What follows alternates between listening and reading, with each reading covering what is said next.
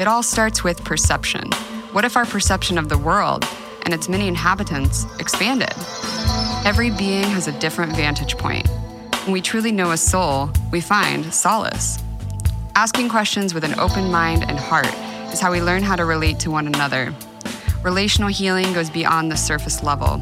When we listen to someone on a deeper level, we fear less and love more. We're all teachers. Every being on this planet has a gift that is meaningful to share. This podcast is about expanding our vision and illuminating the threads that weave us together as a community. Simply put, this podcast is about lessons in love. Welcome to Unified Threads. Yes, we so don't need young people, and you know whether it be as a, an educator or as a parent to do this work. This is just work that, if we're trying to better ourselves and really show up in any space, I feel like this work is just necessary. Well, hello everyone. Amy Schroeds here, one of the co creators of Unified Threads, and I am extremely honored and excited to introduce our season two finale guest on Unified Threads today, Malika Diggs.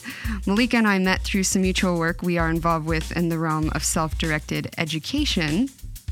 And on Malika's Instagram, uh, she describes herself. I'm sorry, I just made an assumption on pronoun, and I shouldn't have done that. So since we're live recording, let me just go ahead and start with. Well, could you actually share your pronouns with us and any other social identifiers that you'd like to share with us? And then I'll also mention anything off of your Instagram as well. Oh, sure. So Malika is always good with me. She, her are my preferred pronouns, and yeah, that's that's about it for right now. okay, cool.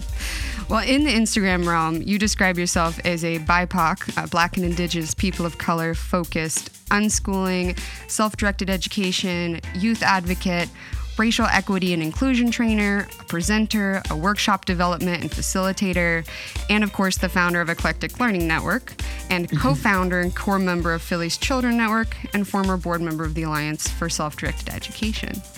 Yes. So a lot of different projects that you're involved with there. yes, yes, but they they all uh, go hand in hand. So it it doesn't feel stretching, not at all.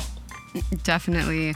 I mean, I heard about your work through the Eclectic Learning Network for the first time, and mm-hmm. I wanted to highlight that realm of your work um, because I found a lot of resources there that I I've learned a lot from as an, ad- an adult who works with children but doesn't have any children. Um, mm-hmm. But I'm sure that people could learn from all different walks of life there.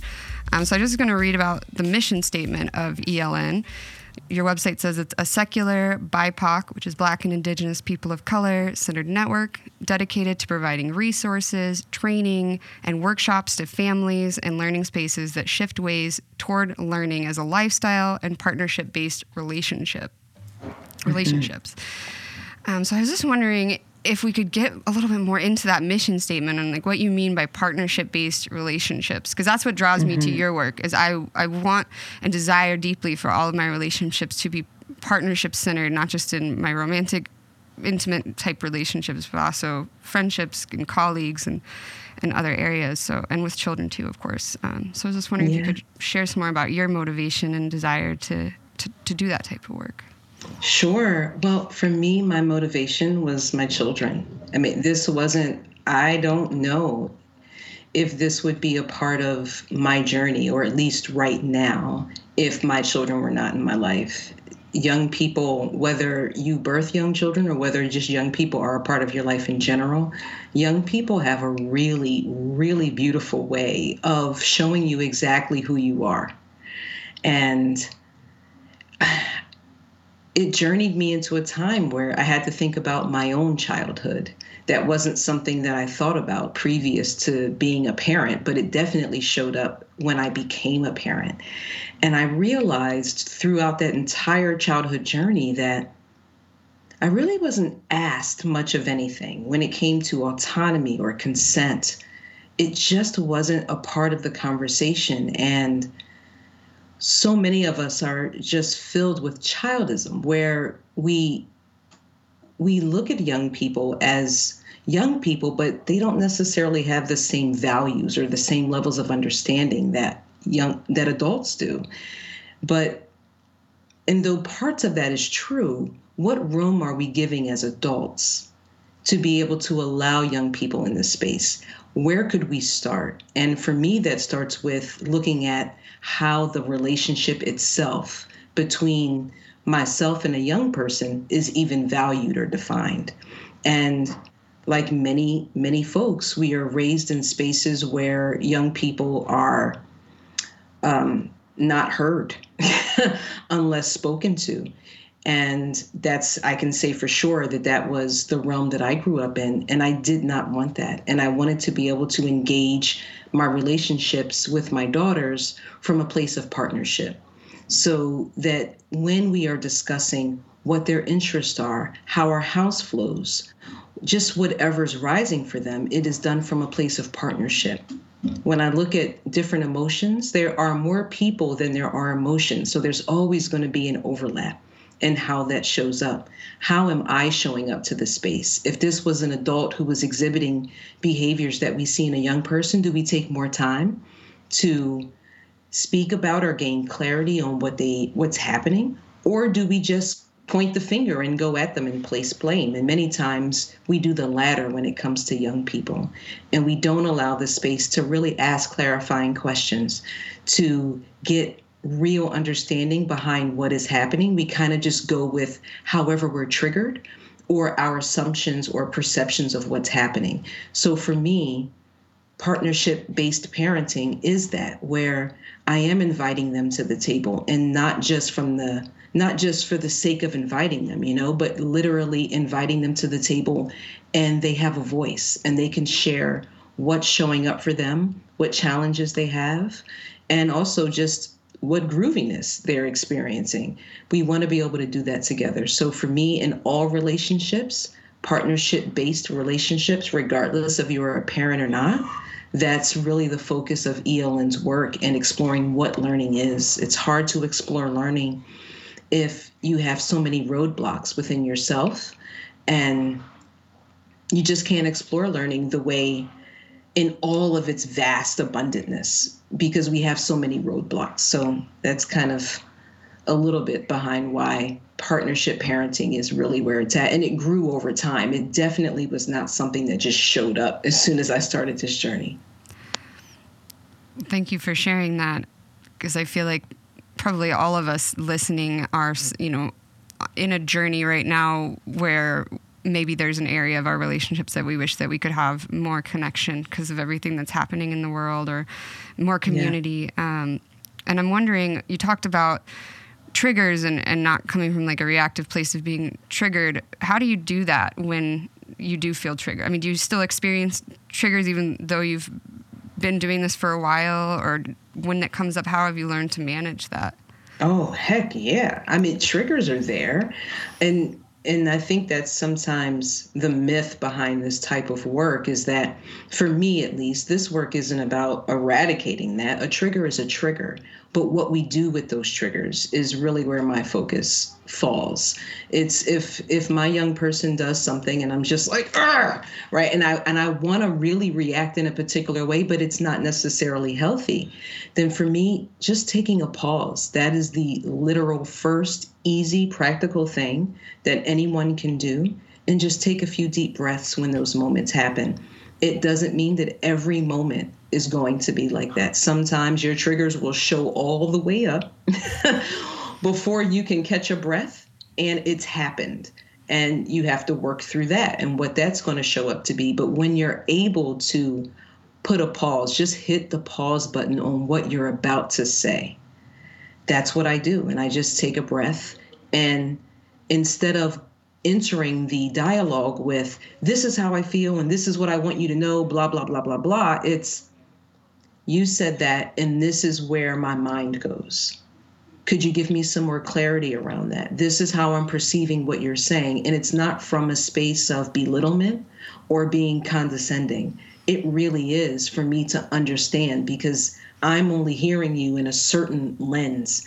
And if I'm not, if I don't get enough information, I'm just going to lead with that. But I could be very much wrong. Mm-hmm. Well, this leads into the values on your website. uh, where mm-hmm. you've got you know first and foremost community connection awareness ubuntu or ubuntu and um, the mm-hmm. work of unpacking owning reflecting pivoting practicing and repeating yeah so from what i'm hearing it sounds like that's what we have to do is just take a pause to do that unpacking to do the yes. reflection. Yeah every time. You know there is no there's no wiki how to this. You know this is mm-hmm. this is living. And it, people call it unschooling people call it deschooling whatever schooling or label for me it's all living. And if i'm thinking if we're all thinking about coming across whether you get a new pet or whether you have a new young person in your life those stages from birth to two years old you're watching all of these behaviors show up. Language is starting to be understood between both parties whether they speak english or not. But identifiers are showing up and that takes time. It takes a lot of repetition. It takes revamping and, and pivoting. But first and foremost acknowledging that there should be a pivot. Mm. not forcing ourselves into something but honestly authentically looking at our own behaviors and looking at how that could possibly show up young people what i call for me young people are if you ever think about those mirrors in a carnival and they kind of change, morph your shape, for me, that's how young people hear us as adults. Mm-hmm. They don't hear us as we are. They're hearing certain tones and inflections, and certain ones are more embellished for a young person's ears. And they're beautiful at doing mimicry. So they're mimicking based on their perceptions. But if they don't have anything concrete to work with, then what we see is a caricature of our own behaviors. And if we're not in a space to really sit with that and unpack that, then it will be several cycles of the same thing. Mm.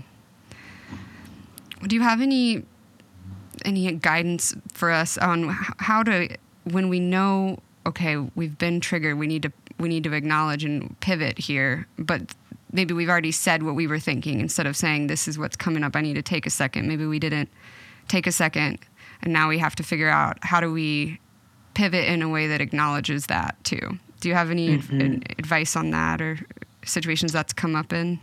From a restorative yes from place. a restorative place yeah. Yeah i mean I, I cannot even count the number of times my triggers have blurted out. One i wasn't even aware. I just kind of saw my tr- some of those triggers as part of what it meant to be a parent because that's the way i was raised you know? And if i'm in a space and those triggers come out and the impact is there I have to acknowledge it directly with my young people or directly with the person that I'm in discourse with to let them know that, you know what? That is how I felt. You know, that does, it's, it wasn't a lie. And I'm not going to, I don't say that, well, you know, upon further thought, I changed my mind. No, that was very much what was on my mind. And I stated it, but it was not from a fair place. It was not from a respectful place. So, knowing that, acknowledging that, acknowledging that what I could have done or said was hurtful. What can I do to support you right now? What information could I possibly give you? Would you like to converse about this a little bit more? Because I honestly would like to learn more about your perspective and what you're seeing and feeling and witnessing. I want to know more. So if you are open, I welcome to really sit and listen to what you are saying and potentially give feedback, but only if you want. Mm-hmm. So to me, that ties into the deschooling work of, of like what you have in your values of shedding the programming and habits that resulted from other people's agency over your time, body, thoughts, or actions, designing and practicing beliefs that align with your desire to thrive, be happy, and succeed. Mm-hmm and that's what I'm always coming back to in my own life of just like how to shed the programming and habits. so yeah, yeah, it's a it's a slow walk and slow or fast. I mean, I guess that's dependent upon how we measure, right? What these things look like. And for me, that also taps into schoolishness because we have grown accustomed to, okay, here's a particular task, here's a challenge, and we have X amount of time to be able to accomplish said task. For me, that we use that same formula when we are talking about life changes. And it's not a fair we're not being fair to ourselves, in my opinion. If I'm thinking about someone who's on the parenting journey, who's possibly on the weight loss journey, who is on just health and wellness overall, who's on the job hunt journey, all of these things impact us in different ways. And some are definitely more challenging than others to work with. But time, are the speediness of which we're looking for something. I mean, right now we live in a time where at the click of a button, we can find out anything that we want to know. And we kind of function in a yesterday mentality, but we function on a whole other time frame. You know what I'm saying? Mm-hmm. And when we rush into wanting to change very deep and impactful aspects of ourselves, for me, I find that we put ourselves even deeper into a spiral. We find that we're upset at the fact that we're upset. and we lose sight of what brought us to this pain point to begin with. And for me, I don't, there is no formula to sorting ourselves out. There is, I, I don't even know if I would want a mathematical formula mm-hmm. because it's life. It is organic. It's flowing. And whatever shows up for me, I want it to be real. And I've spent enough decades dealing with trying to strive for the things that I wanted while kind of neglecting the things that I needed. Mm. Learning as a lifestyle to learn what we even need. yes. Like. because sometimes what we need calls for us to make a shift that we are not necessarily ready to face. Mm. Wow. Not sink in for a second. I think I'm the, I'm there in my own personal life too. So mm. So that resonates hard. Well, I mean, totally recognizing that there's no formula and we're all figuring this out as we go along. But there does need to be like some intention and like I don't know, I guess focus point that we're like working toward like a goal of like at least figuring out our needs and then figuring out the needs of those that we want to be in community with. And for me, like the equity piece of that is a really important piece of it. But as a white woman, I don't often feel like I can engage in conversations around that because I'm not, I just wanted to kind of get out of the way and make sure that I'm not taking up space in a situation and, and things like that. But I do want to, to like feel like we like can proactively also like work towards creating more equitable access to self-directed education as a whole and different things. So mm-hmm. I know that I've been feeling like when I get triggered, sometimes I just completely shut down and I have to like go back to that commitment to disrupt, you know, schoolishness and pervasive whiteness in myself first yeah. and foremost, because that's the only mm-hmm. way to be of yes. service in any other way. so. yes, yes, man. Thank you for saying that because the work really does start from within, and that's really hard for for many people. Hell, it was hard for me where we so grow accustomed to literally seeing the results. But sometimes we just need to feel them mm. within ourselves before we can take whatever the next steps are. And even that, that self work is an action. It's not an action for the masses, but it is an action within you so that when you do step out, if you are working to disrupt whiteness, if you are working to ensure that equity and self directed education is at the center of the experience, then that's the focus. Like that's that's all you can do, but it doesn't mean that it's going to be easy every time. You are going to slip. Like we're we all slip. I don't care how many workshops a person takes. I don't care how many books a person reads staying with yourself. I don't care. The action could be amazing. You could set up everything, have the best website, and it still fell because not because of the action, but because of where you are as a person. you're not settled in it. I personally cannot engage in things that I'm not settled in with, even if I support them. If I have a particular if I have my own blocks to whatever it is, I have to sit with that first before I can move forward because I want to make sure that the energy and the intention that I'm putting out there is as authentic as I understand it. Mm, that is very powerful. Thank you for sharing that. Mm-hmm. I'm definitely going to be listening to this multiple times as a reminder. well, speaking about equity and SDE, we met through an SDE focused unconference called Rooted Us last summer. Yes. And now, just a little over one year later, the urgency behind this topic has become like accelerated, very much more mainstream than it was, or at least it seems like that. There's a lot more articles yes. coming out. yes. So I was wondering, you know, what Eclectic Learning Network and the other projects that you've been involved with, you know, what what are your thoughts on on the kind of shift that's happening? Um, you know, there's a lot more talks about learning pods and micro schools. Do you think that the values like of deschooling could be involved in a like kind of a micro atmosphere since that's what you're doing with eclectic learning network and when they're mm-hmm. calling it like a virtual classroom could that also be a deschooling type environment i was just curious like what you are hearing from people that are reaching out for advice mm, just what i'm hearing from folks who are just kind of transitioning into this be it forced or not mm-hmm.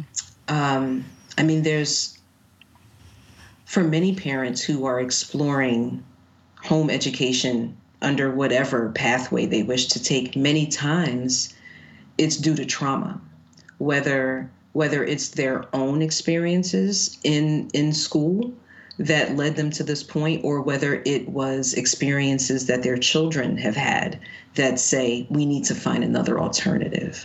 So pre-pandemic or not, trauma and exploring methods of learning outside of compulsory education or just institutionalized education it's a one to one with trauma many many times and right now everything is one there's nothing new nothing new is happening right now mm. um, we have new factors but the movements are not new we have higher percentages of people who are moving in particular ways, but the movements themselves are not new. Mm-hmm. The that level, what parents want for their young people, that's always been there. For some folks, this pandemic was the icing on a poorly made cake, and it gave them just the amount of momentum they need to shift away.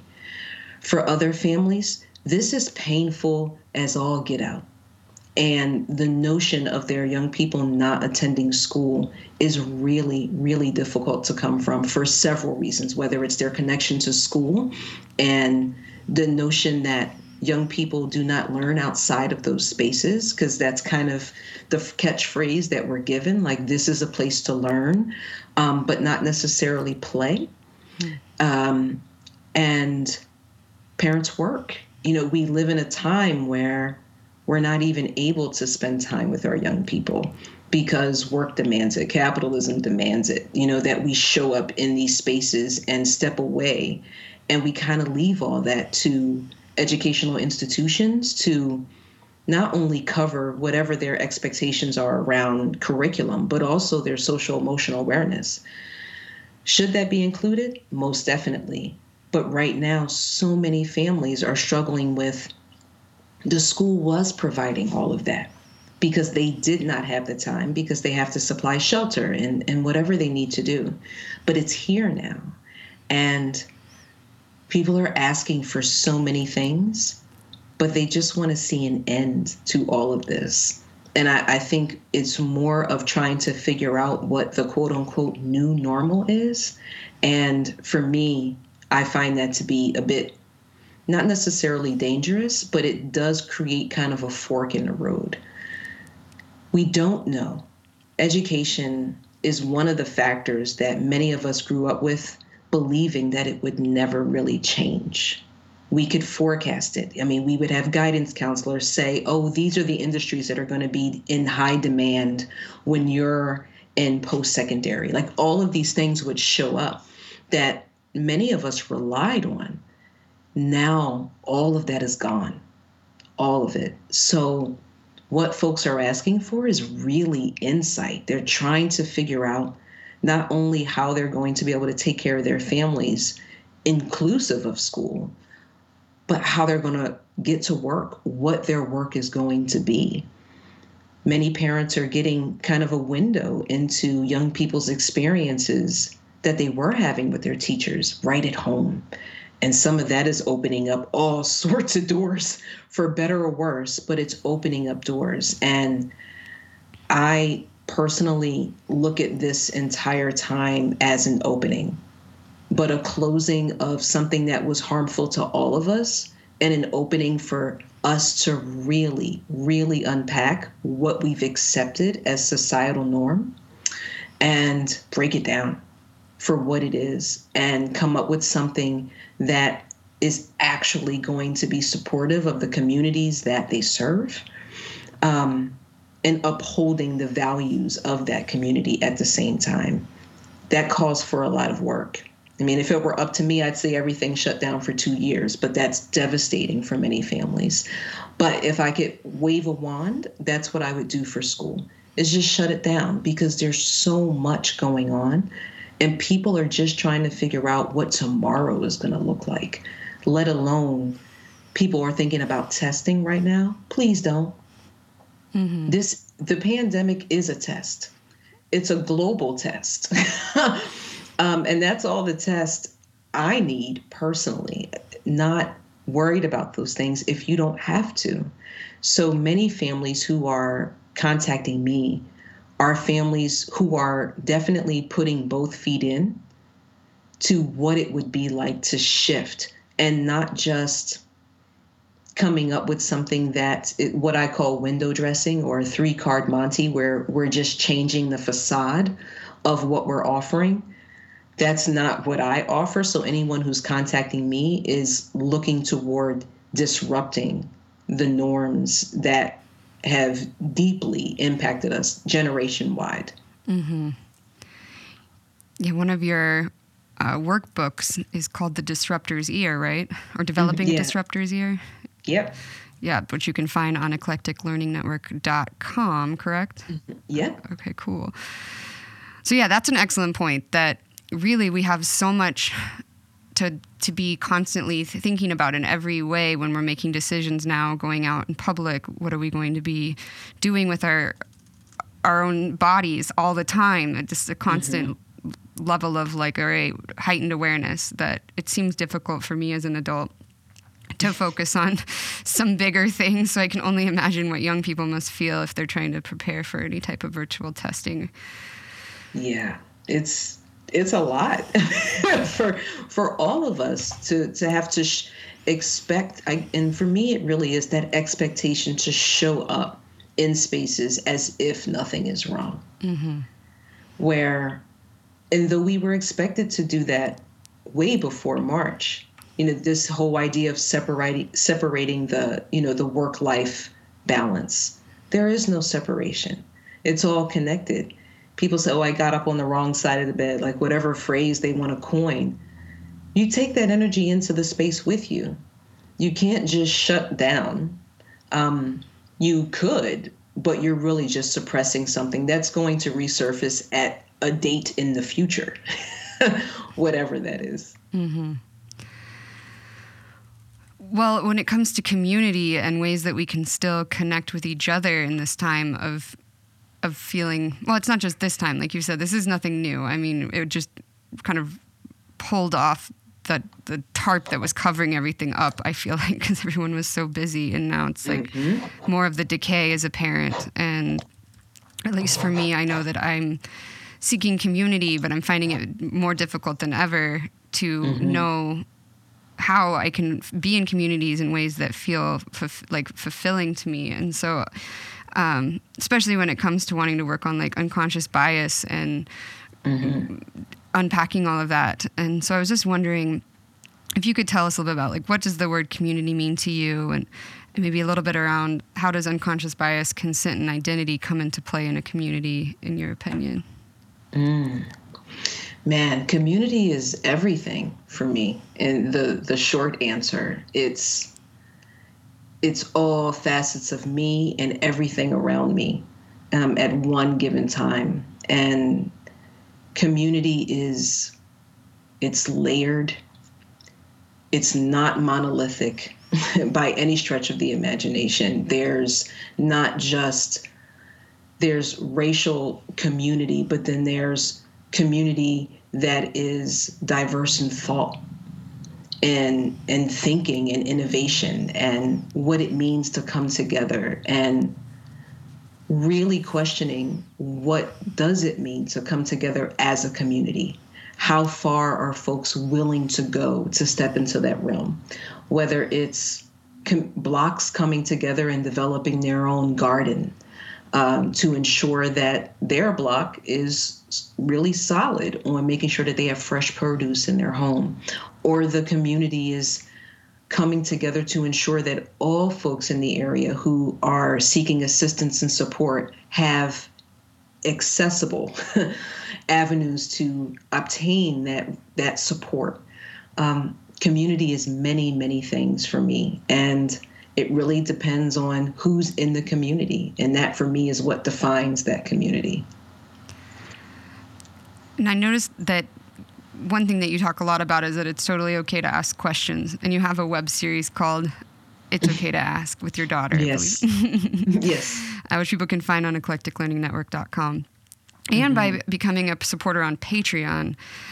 And so I was wondering when you're talking about it's okay to ask, is what would you suggest that we ask ourselves when we're thinking about what type of community we would find joy or would like to be a part in or to help co-create do you have any questions that you i don't know come to mind for you or that you've even asked others or people you've heard ask themselves about that of just how we can intentionally co-create community mm-hmm. for me it it still start, circles back to deschooling and asking questions that are framed something like, How have I been serving myself? And how has that impacted and supported community in a positive way or not so positive way? What are some things that I can do? What are some things that I will do? Because those are not the same thing. Many times we engage community from what we can do, but not necessarily from what we will do. We can do many things. But what we're willing to do is a different conversation. And there, I think there should be more space for folks really being honest around what they are willing to do that's within their capabilities, not from a space of, oh, let me just fill this void. Burnout is soon sure to come, sure to come from from jumping in feet first and just wanting to be in the space. That's not going to be enough. There has to be some type of understanding or acknowledgement within the self that says, okay, this is something that I not only can do, but I am willing to do. Thank you. I'm definitely going to start thinking about that and framing it that way. Mm-hmm. What will we what what will we do? Yeah. Yes, because can we do, like, people want change, right? By and large, most people want change, but not the same percentage of people want to change. Mm-hmm. There's a lot of external things that people want to see changed, but within themselves, that's different. And that's where the deschooling comes in. Mm-hmm. Well, is there anything when it comes to deschooling that you'd want to talk about a little bit more, um, just like ways that we could start practicing it in our everyday lives. Yeah, sure. I mean, well, for for parents and educators, I meet monthly with a group of folks um, through our meetup. Deschooling is a thing. Right now, it's waitlisted, but we have a group of about oh 70 total folks and maybe 30 or 40 will come through every month and we apply unschooling approaches to that time so our conversations are emergent based on what's rising for all participants and we talk shop we are brutally honest but respectful there is no one one upping there's no judgment but we just share what's rising for us as parents as folks who are committed to disrupting systems that are harmful for educators who want to shake it up. We have a combination of folks who are down with reform and folks who are down with abolition, depending on who you talk to. And I love that about the group. And we ask these questions. We, we sit and we sort through anything from screen time and the impact of screen time, how sometimes that be, can become hypocritical with adults and our levels of access to screen time. Um, we have those conversations, but for me, deschooling is a natural thing. Typically, when something makes you feel uncomfortable, that's your window to start exploring. Many times we like to deflect when we come across something that brings discomfort. But for me, it's about pushing against it gently and knowing yourself, right? Not to do anything that would increase harm. But when things are happening for you, um, it's really easy to just kind of just sweep it under the carpet and either treat it as an isolated incident or kind of just hope it never happens again. But for me, deschooling is what happens when those challenges do show up and you meet the challenge where it is. Not without a goal, but to feel through why this brings so much discord for you. Why is this a pain point? If we can get to the space where we can acknowledge what our pain points are, then it makes the interactions a hell of a lot easier to engage, not because we have the solution, but because we are aware that this is an area for us that would have normally been a barrier. Mm-hmm. And going back to not being in a rush to figure out those pain points about ourselves. Yeah because I mean we know, right? We we do a really good job at covering up the things that we don't want to face within ourselves. We do a really good job of that as as people. But when we are in a space to face ourselves, that calls for some reassessing of boundaries within yourself, with people in your lives. It calls for a lot. And sometimes that work creates friction outside of yourself in the world of unschooling or SDE, you're going to have family members who are not okay with that decision. You may have a partner in the home who's not okay with that decision. You may have a young person who has all they know is school. So the notion of not being in school is devastating mm-hmm. because they've already been conditioned to school equals this level of success. And if I'm not in school, then how will I achieve that?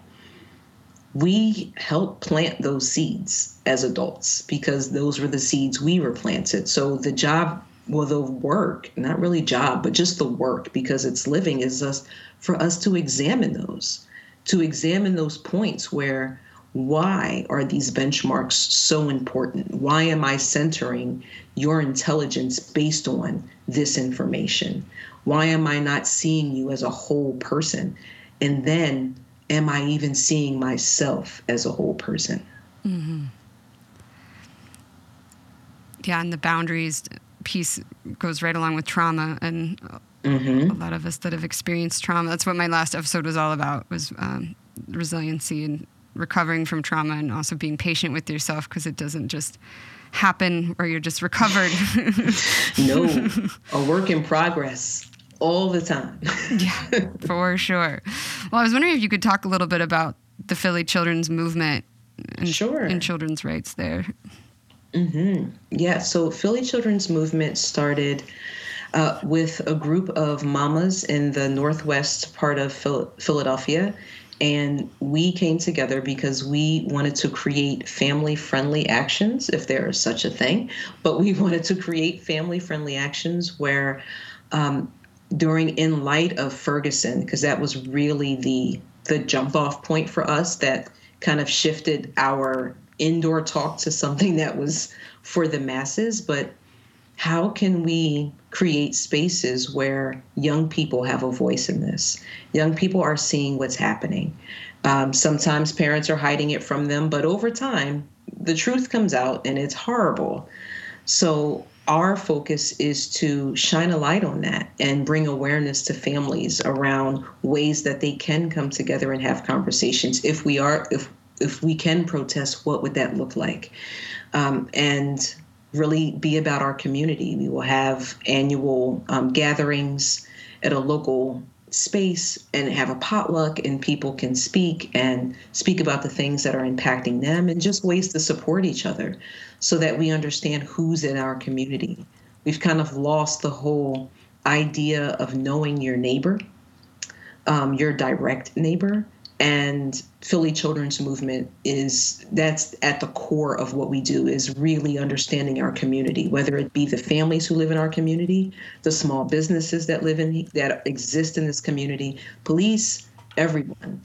It's about having those conversations. What does it mean to have a conversation with a five-year-old about race? Uh, how how does having conversations about race and racism and its impact work for a transracial adoption family? And how can we support? So, Philly Children's Movement works with community, but we also work with schools where we provide training for folks in all roles in public and private schools around what it means to shift your practice and really explore this curriculum and call the curriculum out for what it is. Um, so, we work with teachers and educators figuring out how they can make their classrooms more culturally inclusive, what they can do with their curriculums to ensure that all young people in the classroom are being reflected and honored equitably. And teachers, many of them nowadays are white or white presenting teachers, and in more quote unquote urban areas, the student body is the opposite. So many black and brown students are looking, their leadership does not reflect who they are. So, what does that mean for a teacher in that position? And how can they support while also being mindful of their privilege, even without speaking, just standing in the space as a white person? will do something for a classroom full of black and brown students. So our work is about understanding that and what small practical changes they can do to be able to not only let these young people know that they are being heard, but also what they as adults can do and how they can shift away from some of the harmful practices that that totally exceed and go outside of the classroom. Well, if someone's living in Philly and they want to get involved with that, where would they go to learn more? PhillyChildren'sMovement.org. Folks can come through there and check it out. Um, and they can also get to it from my website, eclecticlearningnetwork.com. Thank you. And if they live, if someone is really moved by what that mission statement is and they're not living in Philadelphia, is there any other way um, that they could get involved, or would you recommend that they look at creating something similar in their area? Well, they can totally reach out to us. We work with schools um, across the nation, so that's not. I don't want anyone to feel restricted because of distance.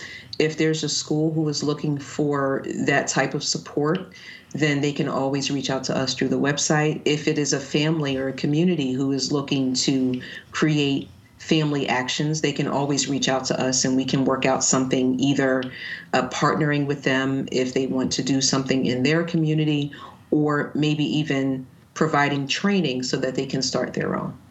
Oh, cool. I did not realize that.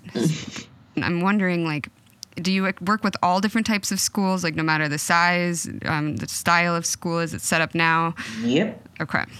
All different, all different ones, and whatever ones um, Philly Children's Movement or PCM for short doesn't get to, then ELN covers those schools. So I work ELN works more with like self-directed agile learning centers and things like that where PCM works more with private public schools whether it's like a Waldorf or just a public school or just a, a Quaker private school.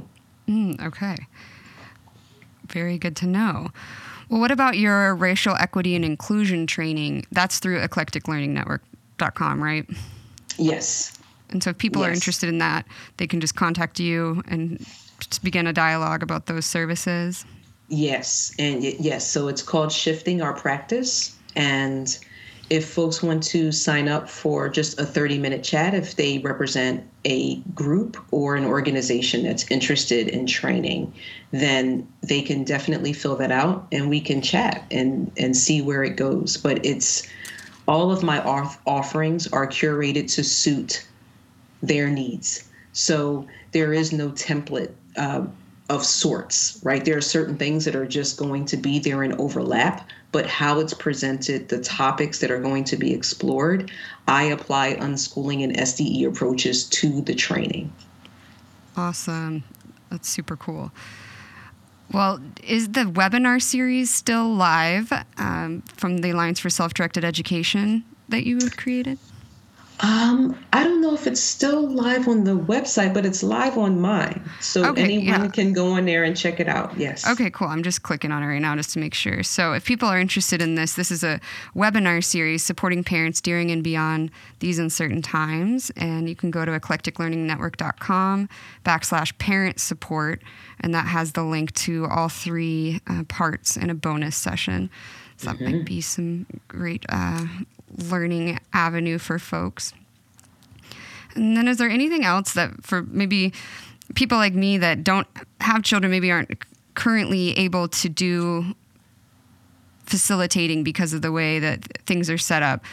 Do you have any ideas on on just ways that we could get involved to and continue to like I guess it really just goes back to maybe working on ourselves, but just continue to disrupt and and plant seeds, even though a lot of us might not be in our our regular ways of of facilitating with young people. Yeah.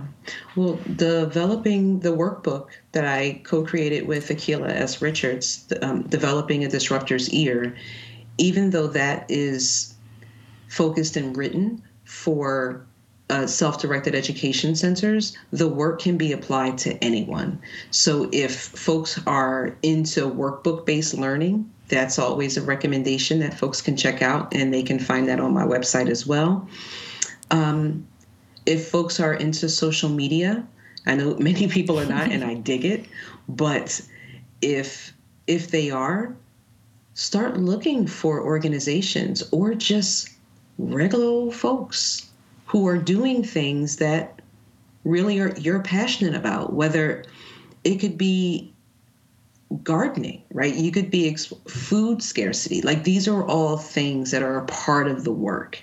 So whatever rises for you that's the focus. And see how you can help whether it's just sharing sometimes just acknowledging that these avenues are available is really helpful to anyone because one, you're disrupting your own rhythm and you're highlighting a space or a person who is really doing what I call dopeness in the world. Cool. Well, speaking of of that and everything that we enjoy doing in the world, what do you enjoy doing? I'd love to know. You're doing all these incredible things, so I'm just wondering what else. What else are you involved with? What else do you love to do and bring find joy? Oh. In? Oh man, I love music. That really is my yeah, that that's my that's my therapy. Music is it takes me to so many places and that's also part of that deschooling. Sometimes I will hear a song from when I was a young girl and I can remember certain things and images come back to me and I just it um it brings me happiness. It makes me contemplate uh, so yes, music is a part of my daily daily wellness routine. Um, thinking on my thoughts is the most fun thing that I enjoy doing. I love to think on my thoughts. No goals. I just literally think on my thoughts. Uh, what else do I love? I love cooking. And I watch all sorts of crazy movies. Well, some people will call them crazy. They're great for me, but I'm a Netflix binge watcher. I love horror films. I just finished watching The Bates Motel, so that was great. And uh, yeah, yeah, those are the things off the top that really give me peace. And then the number, number one thing is taking walks in nature. Mm. I love to sit with the trees and just I just vibe, you know, just alone, go for my walk and let it all happen, whatever that is. Mm, me too.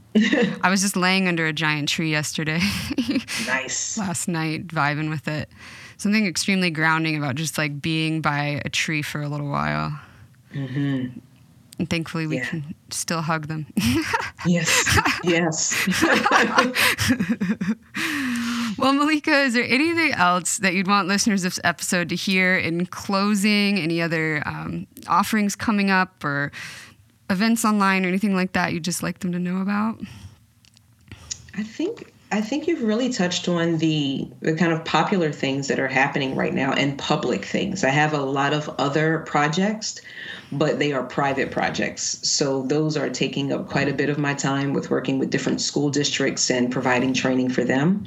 But as far as things that are open to anyone, definitely if anyone is interested in the meetup, the monthly meetup on deschooling, uh, the waitlist is available for you to sign up on, and you're more than welcome to join if you are down with our, our group mission. Um, if folks are looking for private coaching sessions around deschooling, I have an offering where it's it's literally called uh, "Shedding Our Shit." That's the name of the session, and we just talk, just like you and I are doing right here, and we feel through it all. Uh, for schools, of course, it's the shifting our practice for anti racism training. And yeah, and shifting learning pathways for families who are just getting into the home education journey and just feel stuck like nobody's business. And everybody can find out about those through eclecticlearningnetwork.com. Yep. Cool. They're all there. Where's the personal coachings? I didn't see that. Oh, I'll I'll take it i'll make it i'll unhide it. Oh, okay. I was like clicking around. Maybe i just didn't click enough. Yeah no you're fine. I was making i was actually making some changes earlier today. So yes i will unhide it now. Okay cool. Yay! Yes. yeah I, I heard something on an interview you did recently about that and i was intrigued. So i'll definitely be checking it out. And yeah. do you work with everybody, or do you need do you prefer working with parents, or like what type of person would? Oh, everyone. Um, it's a nice split between parents and educators. So you don't have to be a parent to get to have a coaching session. Um, not at all, because this is just life work, and it's totally fine. And we'll talk what whatever needs to whatever we need to talk about. So yeah, it could be anyone. Super cool. Well, mm-hmm. thanks for sharing that with us. You're welcome. And thanks for all of the wisdom that you shared today. It's been an honor, and I'm really excited to edit it and share it out to everybody in the world. Well, thanks, Maleka. Oh, you're welcome, Amy. The word deschooling isn't in the dictionary yet, but it is very searchable, and it's being discussed and applied in a wide range of spaces, both online and offline. Of course, you can read about it on Wikipedia as well. Here's the wiki definition and a deeper analysis from Akilah S. Richards' recently published book, Raising Free People Unschooling as Liberation and Healing Work. Deschooling is the mental transition a person goes through after being removed from a formal school environment. It usually refers to children who have been removed from schooling for the purpose of unschooling, but technically, the term applies to any person leaving school either by dropping out or graduating. Akilah goes on to say, Sure, that's the origin of the word in the context of education, but more than that, deschooling is the shift that happens after mad question asking starts working. Here's Akilah's two part definition of unschooling shedding the programming and habits that resulted from other people's agency over your time, body, thoughts, or actions. Designing and practicing that align with your desire to thrive, be happy, and succeed. Now, I know you're definitely going to want to read more from Akilah's new book, Raising Free People, so be sure to order a copy through pmpress.org directly to support those involved with creating the book.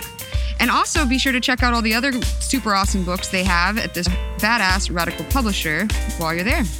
And you're going to find all of these links on the show notes, along with everything that you heard from Maleka today, and a few other uh, deschooling support links that I'm going to post in there for a bonus. So it's autumn, and it's time to take a breather and process all that we've heard these last, I don't know, even know, time isn't real. So basically, we're calling this a wrap for season two. Thank you again to Maleka Diggs for sharing about her life's work, Bino Minetti for the intro music, Taylor Greenshields with Fundamental Sound Co. for mixing and producing this episode, and another big thank you to Anna Golmoka and Taylor Greenshields for sharing these melodies that you're hearing in the background. We're going to be pausing the show production for an imagination break and to really feel out and process all of the lessons and everything that we've learned. We will be working on season three when we feel like the timing is aligned. Stay tuned to Unified Threads on Apple Podcasts, Spotify, and everywhere else podcasts can be found. Keep growing resiliency and listening to your intuition. Until season three, much peace and love. Continue to dismantle systemic racism however you can. Hear you soon.